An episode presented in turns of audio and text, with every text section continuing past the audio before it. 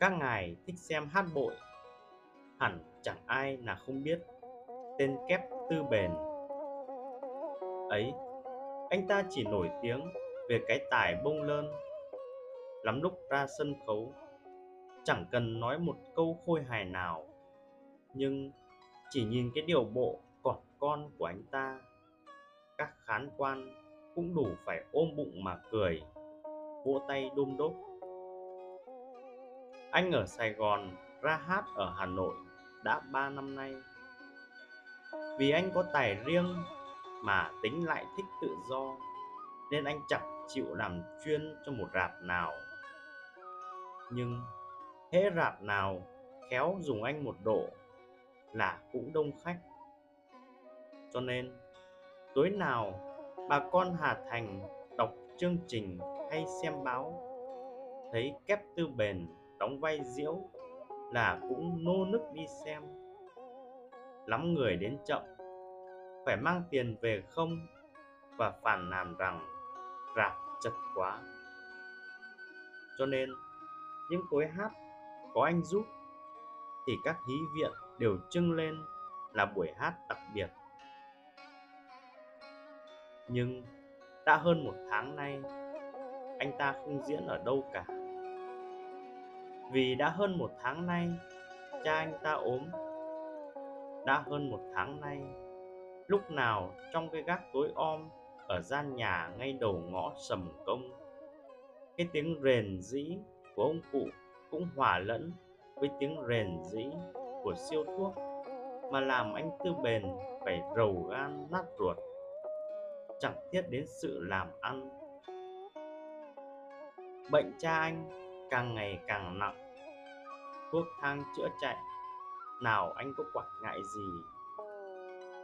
Nhưng cái số tiền để dành của một vai kép, dần dần nó cũng đi bài tẩu mã. Đến nỗi anh phải đi vay trước của các ông chủ rạp hát ít nhiều. Một hôm, ông chủ rạp kịch trường đến nhà anh chơi sau một vài câu thăm hỏi chiếu lệ, ông ta nghiêm sắc mặt, nhắc đến món nợ. Sao? Cái số tiền đó, cậu đã có để trả tôi chưa? Thưa ngài, xin ngài hãy thư cho ít bữa. Khi nào thư thả, tôi sẽ đi làm và nộp sau. Ông chủ bĩu môi nói, thôi, biết bao lần rồi cậu không trả tôi, sẽ đem ra tòa đó. Anh tư bền cười lạc cho xong chuyện, nhưng lại thấy ông chủ ngọt ngào dỗ. Bấy lâu, cậu nghỉ hát ở các rạp, khách nhắc nhở luôn đấy. Vậy cậu liệu liệu mà đi làm ăn chứ? Vâng tôi cũng định thế tôi mới nhờ một nhà văn sĩ đại danh soạn cho một vở hài kịch theo lối tuồng cổ. Vậy cậu ra giúp tôi vai chính, vì phi cậu không còn ai xứng đáng. Diễn vở mới thì phải học thưa ngài. Phải phải học và tập diễn trong độ nửa tháng. Trong nửa tháng à? chà anh tư bền nhắc lại ba tiếng đó, như trong óc anh lẩn vẩn nghi ngợi biết bao nhiêu điều.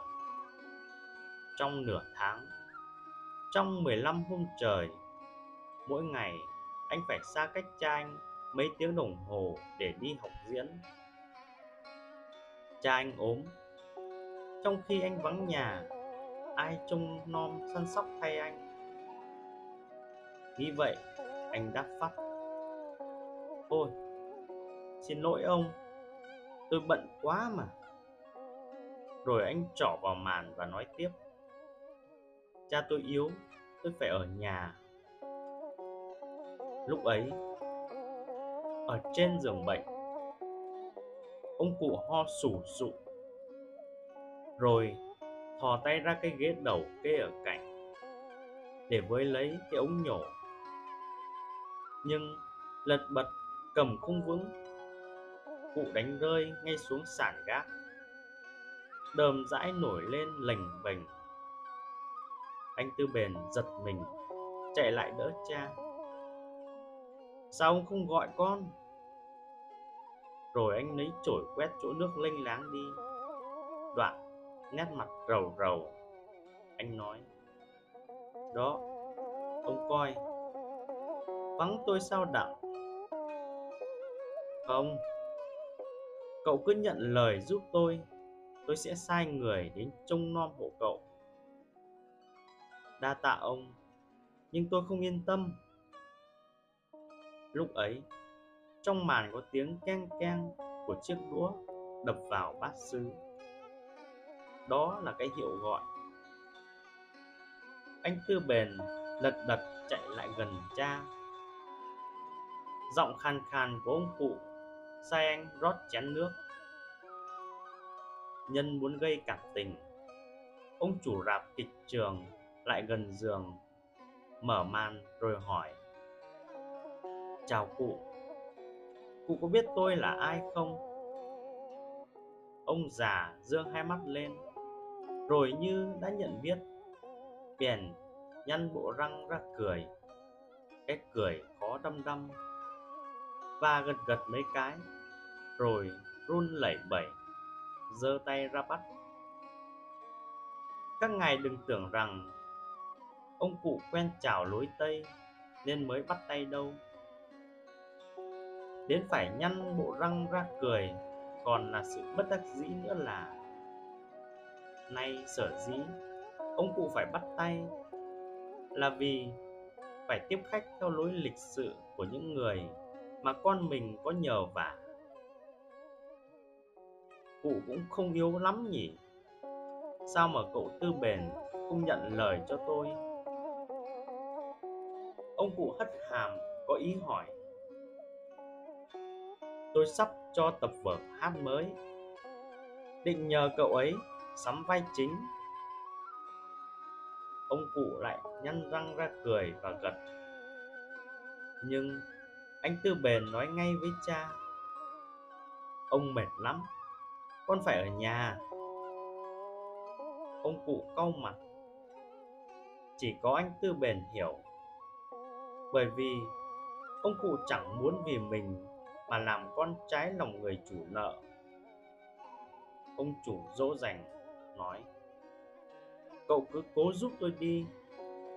Cậu mà nhận lời thì món tiền ấy cậu để đến bao giờ cũng được.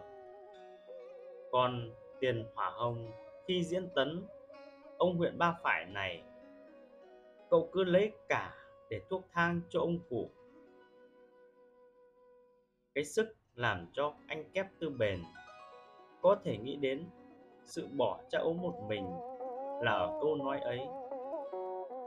Mà cha anh cũng vì câu nói ấy mà nở nang cả lồng xương ngực ông cụ cố thở mạnh mấy cái, cho khoan khoái trong lòng. Cậu nghĩ sao? Nhưng nửa tháng trời, ai trông nom cho cha tôi? À thôi. Thế này thì cậu bằng lòng nhé. Cậu cứ ở nhà mà học vở. Đến hôm diễn thử lần cuối, cậu hãy đến rạp cũng được vì tôi biết cậu thông minh và có tài hơn người khác. Tội chi có dịp trổ tài và lại để cho thiên hạ nhớ mong lâu cũng không tiện. Nghe cô nói sau cùng như được ăn bánh thánh, anh tư bền có vẻ nghi ngợi anh nhìn cha, ông cụ thấy con còn ngần ngừ thì nộ ra vẻ không bằng lòng. Cụ nhăn mặt, cố cất lên cái tiếng khàn khàn để gắt. Nhận lời đi. Nói xong, lại ho sù sụ. Anh tư bền cảm động. Nhìn ông chủ rạp kịch trường và trả lời vâng. Ông chủ vì chờ cái tiếng vâng này mất nhiều công quá nên sợ nó không chắc chắn. Đến hôm diễn, mà cha anh tư bền có làm sao? Anh cứ vắng mặt ở rạp hát, thì lỡ bét. Ông bắt anh làm giấy giao kèo. Bà con xính xem hát. Hôm đó, thấy ô tô quảng cáo chạy rông khắp phố để thả chương trình và vải căng ở các ngã tư đều nô nức rủ nhau đi xem buổi diễn đặc biệt, có tư bền sắm vai chính. Tối đến, cửa rạp kịch trường đèn thắp sáng trưng như ban ngày, chiếu rõ cái cảnh người đứng lô nhô như luống hoa trăm hồng ngàn tía, bướm ong trờn vờn. Trên thềm, dưới bậc, giữa đường non nghìn thiếu niên nam nữ túm lại, tìm chỗ để đứng ngắm nhau cho đỡ nóng ruột lúc chờ đợi.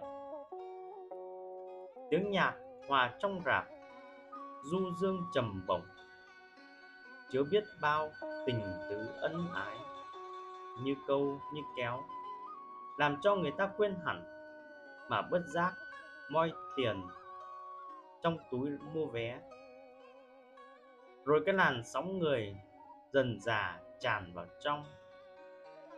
Trên các hàng ghế chỗ nọ nhắc lại câu bung lơn của Két tư bền. Chỗ kia, bắt chước điệu bộ của Két tư bền.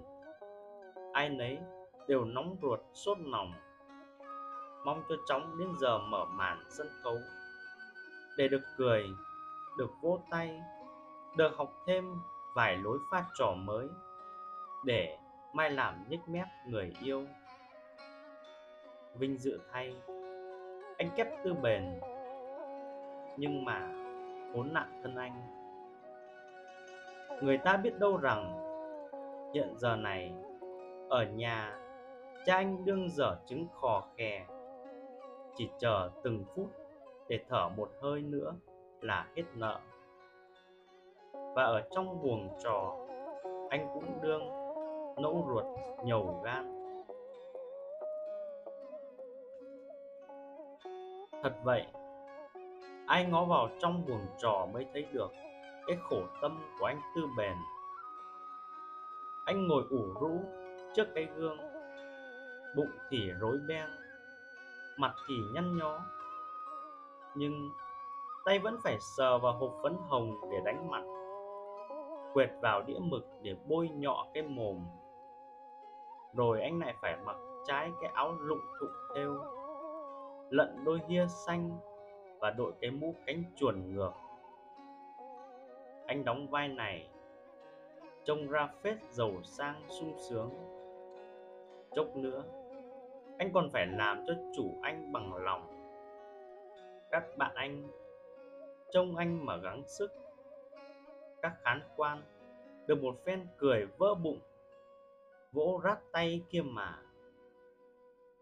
Nhưng mà, cha anh tư bền sắp chết. Ban nay lúc anh ở nhà ra đi, đã thấy nguy lắm rồi. Thôi, nhưng mà mặc kệ, anh phải quên đi.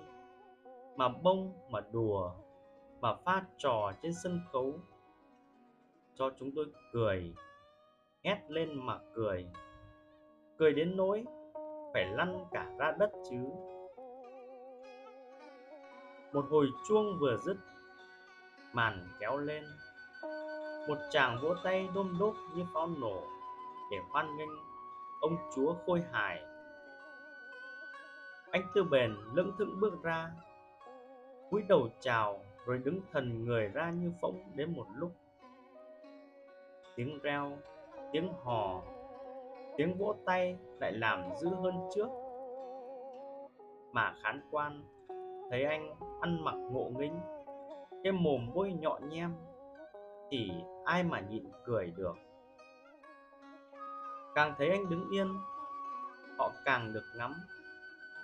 Và càng cho là anh muốn pha trò như thế, nên càng cười già. Ác thật.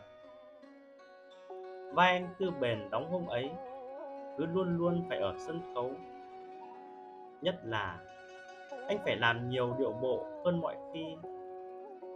Lắm lúc còn phải rặn ra mà cười ha hả. Hết cảnh đầu, sao mà lâu thế? Anh đừng nghỉ một chốc, mới nhờ người về thăm xem tình hình cha anh ra làm sao rồi, anh lại phải ra trò. Anh lại phải hò, phải hét, phải dằn từng tiếng, phải ngân từng câu, phải làm những điệu bộ, phải cười ha hả như cảnh thứ nhất. Người xem hát thì cứ trông anh là họ cũng đủ cười rồi. Nào họ có để ý và nhìn rõ được đâu cái vẻ lo âu của anh nó hiện ra ở trước mắt. Bỗng nhiên, anh đương quạnh phạo trên sân khấu. Khi người ta đương vỗ tay đôm đốt thì anh nghe thấy có người ở trong phòng nói ra, nguy hơn ban nãy, đã cấm khẩu rồi. Cha anh cấm khẩu rồi. Đành vậy nhưng chính là bây giờ mới nhiều cái trò vui. Khán giả dưới kia, hàng mấy nghìn con mắt, đương chăm chăm vào anh và im phăng phắc. Họ chỉ chờ anh há miệng là họ được năn ra cười và vỗ tay mà thôi. Cảnh thứ hai, cũng lâu như cảnh đầu, mãi mới hết đương lúc anh đương ngồi thừ người trong buồng trò. Thì anh lại nhận được tin báo nữa là hiện nay cha anh đã mê đặc, chân tay lạnh cả rồi. Còn gì đau đớn hơn cái tin ấy nữa? Anh tư bền bỗng ứa hai hàng nước mắt, rồi khóc nức khóc nở. Cha ơi ông chủ thấy vậy, sợ quá. Anh mà bỏ dở vở kịch đương vui thì nguy. Ông cố khuyên giải. Và cấm không cho ai được báo tin gì, cho anh biết hết. Sân khấu bài trí đã gần xong. Ông chủ bắt anh đánh lại tí phấn cho thêm xuân sắc và sửa lại bộ áo mũ có vẻ ngộ nghĩnh hơn. Ông thấy anh vừa thắt giải áo, vừa sụt xịt mếu máo thì bắt anh im đi, chùi nước mắt. Rồi ông đẩy anh ra sân khấu. Anh lại phải hò, hét, ngâm, cười, múa, nhảy để mua gượng lấy những chàng vỗ tay cái cảnh thương tâm của anh tư bền đi đôi với cái bông lơn cứ diễn ra mãi, mỗi chốc lại càng thương tâm hơn nên. Mà càng thấy vắng bặt tin nhà, ruột anh càng nhầu như dưa, xót như muối. Cái cảnh cuối cùng mà anh cho là lâu tới, thì khán giả cho là chóng quá cho nên khi sắp hạ màn, anh cúi chào thì cả rạp vỗ tay đôm đốp thật dài dài mãi. Anh tưởng phen này quyết hết nợ, quyết được về cạnh giường bệnh của cha để mà nhìn thấy mặt cha một lượt sau cùng trước khi tắt nghỉ. Thì ở hàng ghế hạng nhất, người ta kêu ầm lên, pis pis ông chủ rạp lại cho kéo màn lên. Anh tư bền lại phải giấu bộ mặt rầu rầu mà anh thích, vì nó hợp với tâm lý anh hơn. Để vui vẻ mà diễn lại đoạn cuối một lượt nữa. Rồi, khi bài kèn chào nổi lên, hồi vỗ tay sau cùng như làm vỡ rạp cái màn từ từ buông xuống. Anh cúi đầu thong thả chào. Nhưng bao nhiêu người, chẳng để chậm thì giờ, đã tranh nhau chạy lên gần anh. Người thì tặng hoa, người thì bắt tay, người thì véo mũi. Người thì khen, làm cho anh ruột càng như thiêu như đốt. Khi anh không còn phải thở dài để hoan nghênh những cái hoan nghênh của công chúng. Anh tư bền mới lật đật chạy vào buồng trò, cởi vội mũ áo và rửa quàng mặt mũi.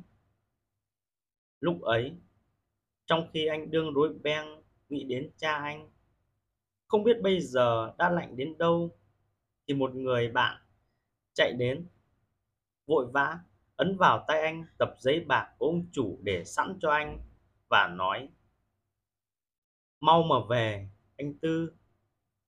Hỏng từ ban nãy mất rồi. Khốn nạn thân anh quá.